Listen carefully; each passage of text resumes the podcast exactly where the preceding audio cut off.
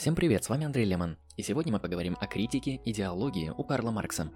Мы рассмотрим религию, мораль и искусство как формы идеологии. В своей критической революционной практике Маркс противопоставляет конкретные виды трудовой деятельности, которые относительно практики выступают как исторически ограниченные и ущербные формы реализации человеческой сущности. Это и есть идеология. Все формы разделенного труда или формы культуры, как мнимо самостоятельные в качестве идеологии, должны быть подвергнуты критике и уничтожены. Начнем с религии. Основной удар приходится на религию. Критика идеологии, будучи всецело формальной, избавляет себя от необходимости входить в рассмотрение конкретных вопросов религии и веры. Религия – это превратное мировоззрение и подлежит безоговорочному осуждению и отрицанию – эта критика сразу же отсылает нас от превратного мировоззрения к его основанию, к превратному миру, миру частной собственности и разделения труда.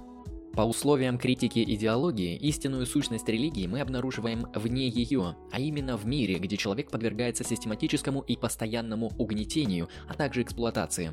Поэтому религия и определяется через отсылку к превратному миру, который ее породил. Религия – это всего лишь вредная привычка, опиум народа, Отказ от обсуждения теологических вопросов производится Марксом последовательно, вплоть до отрицания атеистической позиции, поскольку в соответствии с условиями критики идеологии, атеизм есть не более чем критическая религия, религия со знаком «не». Корни религии помещаются Карлом Марксом исключительно в некоторую общественную форму или формацию, которая призвана объяснить все аспекты религиозной жизни определенными материальными и социальными условиями. Давайте теперь рассмотрим, что Карл Маркс думал по поводу морали. Еще меньше внимания, чем религиозным вопросам, Маркс уделяет проблемам морали. Мораль также объявляется одной из форм идеологии, в силу чего она рассматривается исключительно как при определенных обстоятельствах необходимая форма самоутверждения индивидов и не более. Поэтому, с точки зрения Карла Маркса, коммунисты не проповедуют никакой морали, не предъявляют людям морального требования и даже выносят смертный приговор всякой морали. По мнению Маркса, все моральные вопросы являются всего лишь порождением определенных социальных условий и имеют свои социальные корни в условиях жизни определенных классов. Поэтому марксист может считать себя свободным от понятий справедливо или несправедливо. Подлинное разрешение всех моральных коллизий возможно только в ходе революционной практики, поэтому революционным пролетариям чужды всякие моральные нормы.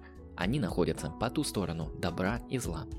Что же Маркс говорил по поводу эстетики? Марксистская трактовка вопросов искусства еще более бедна, чем анализ проблем религии и морали. Искусство, с точки зрения Маркса, также безоговорочно относится к формам идеологии или формам общественного сознания, в связи с чем заранее лишается своего собственного содержания. С точки зрения Маркса, любое обращение к теме искусства необходимо лишь для того, чтобы проиллюстрировать те или иные общественно-социальные проблемы.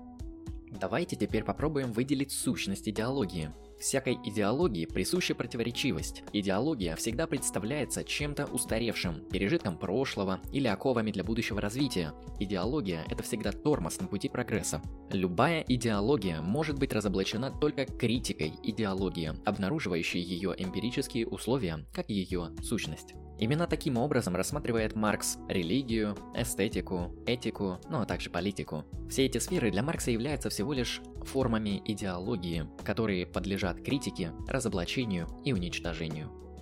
Всем спасибо за внимание, с вами был Андрей Лемон, всем удачи и всем пока.